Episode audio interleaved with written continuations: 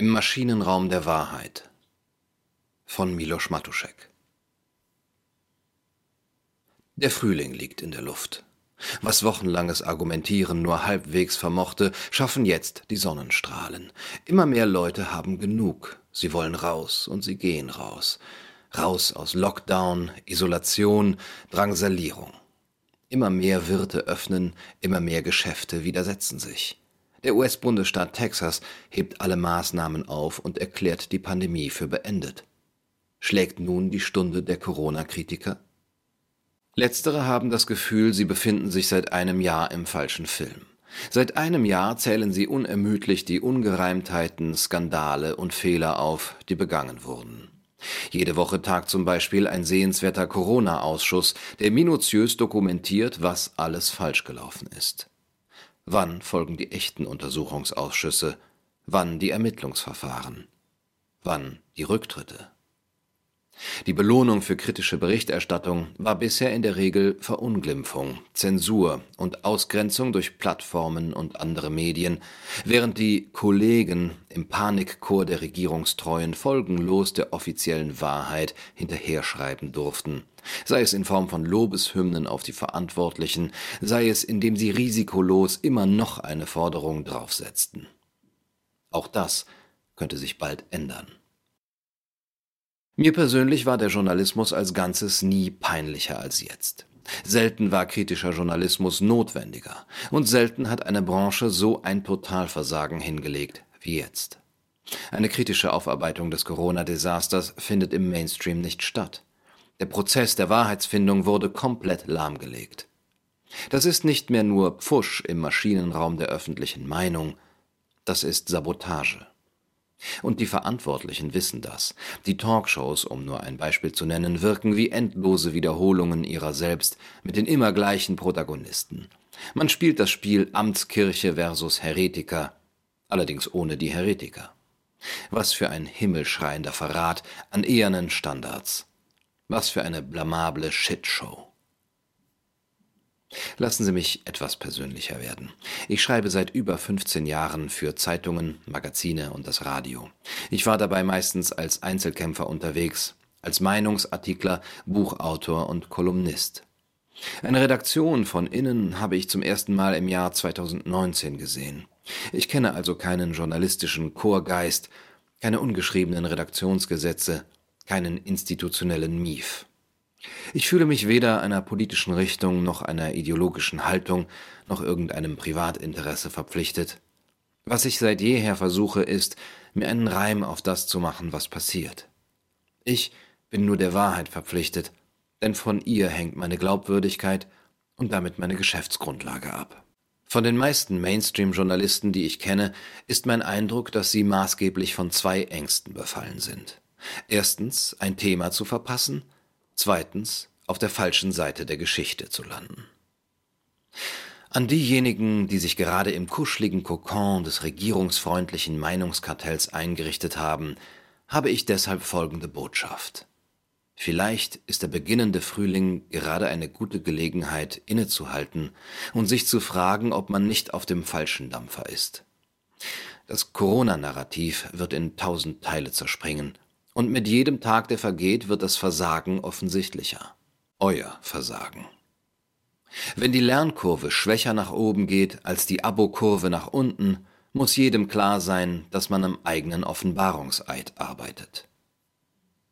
Die Corona-Politik ist offensichtlich auf Sand gebaut statistisch unhaltbar, rechtlich zweifelhaft, menschlich und wirtschaftlich desaströs und atmet zudem noch den fauligen Geruch der Verflechtung von technokratischer Hybris, pharmazeutisch-politisch-bürokratischer Korruption und Systemversagen. Wer sich also dieser Shitshow andient, wird am Ende von oben bis unten besudelt dastehen. Liebe Kollegen, ist euch bewusst, dass ihr euer einziges Kapital, nämlich eure Glaubwürdigkeit, gerade in den Dienst einer Sache stellt, die zum Scheitern verurteilt ist?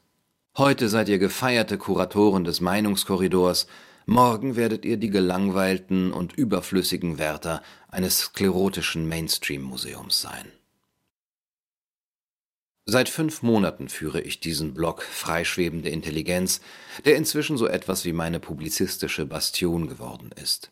Und ich kann an dieser Stelle an die Adresse meiner Leser und Unterstützer sagen, danke für die vielen Reaktionen, hunderttausende Aufrufe und die vielfältige Unterstützung. Danke, dass ihr und nur ihr mich tragt. Liebe Kollegen des Mainstreams, euer Versagen ist der Erfolg freier Medien. Ihr seid mit eurer täglichen Versagenstätigkeit die beste Abonnementwerbung, die man sich nur wünschen kann. Auch dafür an dieser Stelle herzlichen Dank. Zugleich frage ich mich zuletzt verstärkt, wie die Zukunft des Journalismus aussehen und es insgesamt weitergehen soll. Der Architekt und Visionär Richard Buckminster Fuller meinte einmal, du änderst die Dinge nicht, indem du die Realität bekämpfst. Um etwas zu verändern, baue ein neues Modell, welches das alte ersetzt. Ich denke, es ist längst überfällig, an einem gänzlich neuen Modell des Journalismus zu bauen. Die technologischen Mittel sind da, an der Umsetzung fehlt es noch. Das Kernproblem des Journalismus von heute ist, dass er den Prozess der Wahrheitsfindung nicht ermöglicht. Er fungiert als Gatekeeper von Information und produziert, Platons Höhlengleichnis lässt grüßen, flackernde Schatten an der Wand, statt interesselose Realitätserforschung zu betreiben. Es ist ein bisschen wie Wrestling im Fernsehen. Viel Show, viel Tamtam, -Tam, aber am Ende steht der Gewinner immer schon vorab fest. Unterhaltsam, aber im Kern eben fake. Es braucht deshalb meines Erachtens nicht nur mehr freie und unabhängige Portale, deren Kapital das Vertrauen der Leser ist. Es braucht auch eine gänzlich neue, unzensierbare technologische Infrastruktur für diese Portale, egal ob Webseiten, Podcasts, Videokanäle, die den Prozess der Wahrheitsfindung sichert und Anreize dafür schafft, dass die beste Information es zum Leser schafft. Wahrheitsfindung sollte nicht in erster Linie Sache von Medienunternehmen mit politischen Haltungen und wirtschaftlichen Verpflichtungen gegenüber Werbekunden sein oder von Zwangsgebühren finanzierten Regierungskanälen. Sie sollte als öffentliches Gut durch die Partizipation der Öffentlichkeit auf allen Stufen des Prozesses ermöglicht und gesichert werden. Jede Information von öffentlichem Interesse muss zugänglich, überprüfbar und unzensierbar sein. Der Buchdruck und die Entstehung des Internets haben das freie Wort schon mal aus der Umklammerung der Mächtigen befreit. Aber jeder dieser Siege ist immer nur ein vorläufiger gewesen. Nun ist es Zeit für einen neuen Evolutionssprung. An ersten Ideen in diese Richtung arbeite ich bereits und stelle gerne in den nächsten Wochen einmal die Ergebnisse dieses Prozesses hier zur Diskussion. Die Frage, die mich leitet, ist dabei folgende. Was wäre der beste Weg, um den Prozess der Wahrheitsfindung technologisch gestützt mustergültig abzubilden. Ich will nicht nur einen besseren Journalismus, ich will eine Alternative zum Journalismus. Ich will eine Wahrheitsmaschine.